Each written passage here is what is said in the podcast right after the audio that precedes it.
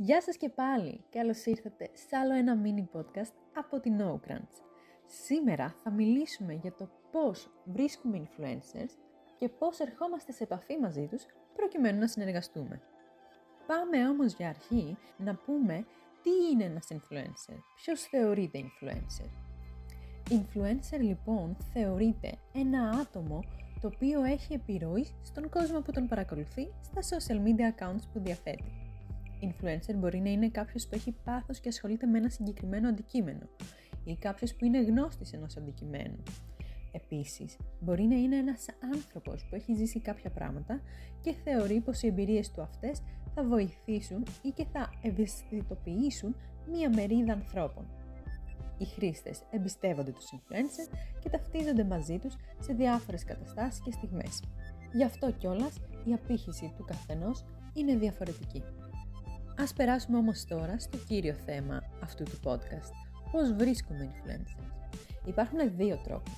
Μέσω των influencer tools και μέσω της προσωπικής επαφής. Όταν λέμε μέσω προσωπικής επαφής, εννοούμε από τον γύρο κύκλο μας.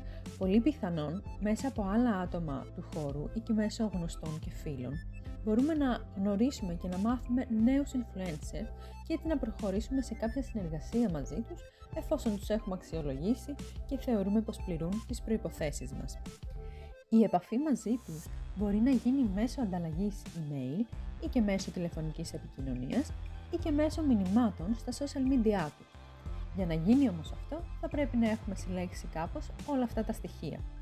Η τακτική με τα μηνύματα στα social media δεν είναι και πολύ εύστοχη ωστόσο, καθώς οι influencers λαμβάνουν εκατοντάδες μηνύματα σε καθημερινή βάση, οπότε είναι πολύ πιθανόν να χαθεί το δικό μας μήνυμα μέσα στα υπόλοιπα και να μην διαβαστεί ποτέ.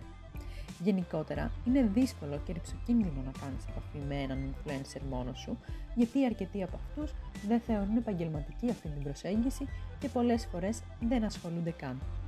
Ο δεύτερος τρόπος για να βρεις και να έρθεις σε επαφή με έναν influencer, όπως είπαμε και προηγουμένως, είναι μέσω των influencer tools.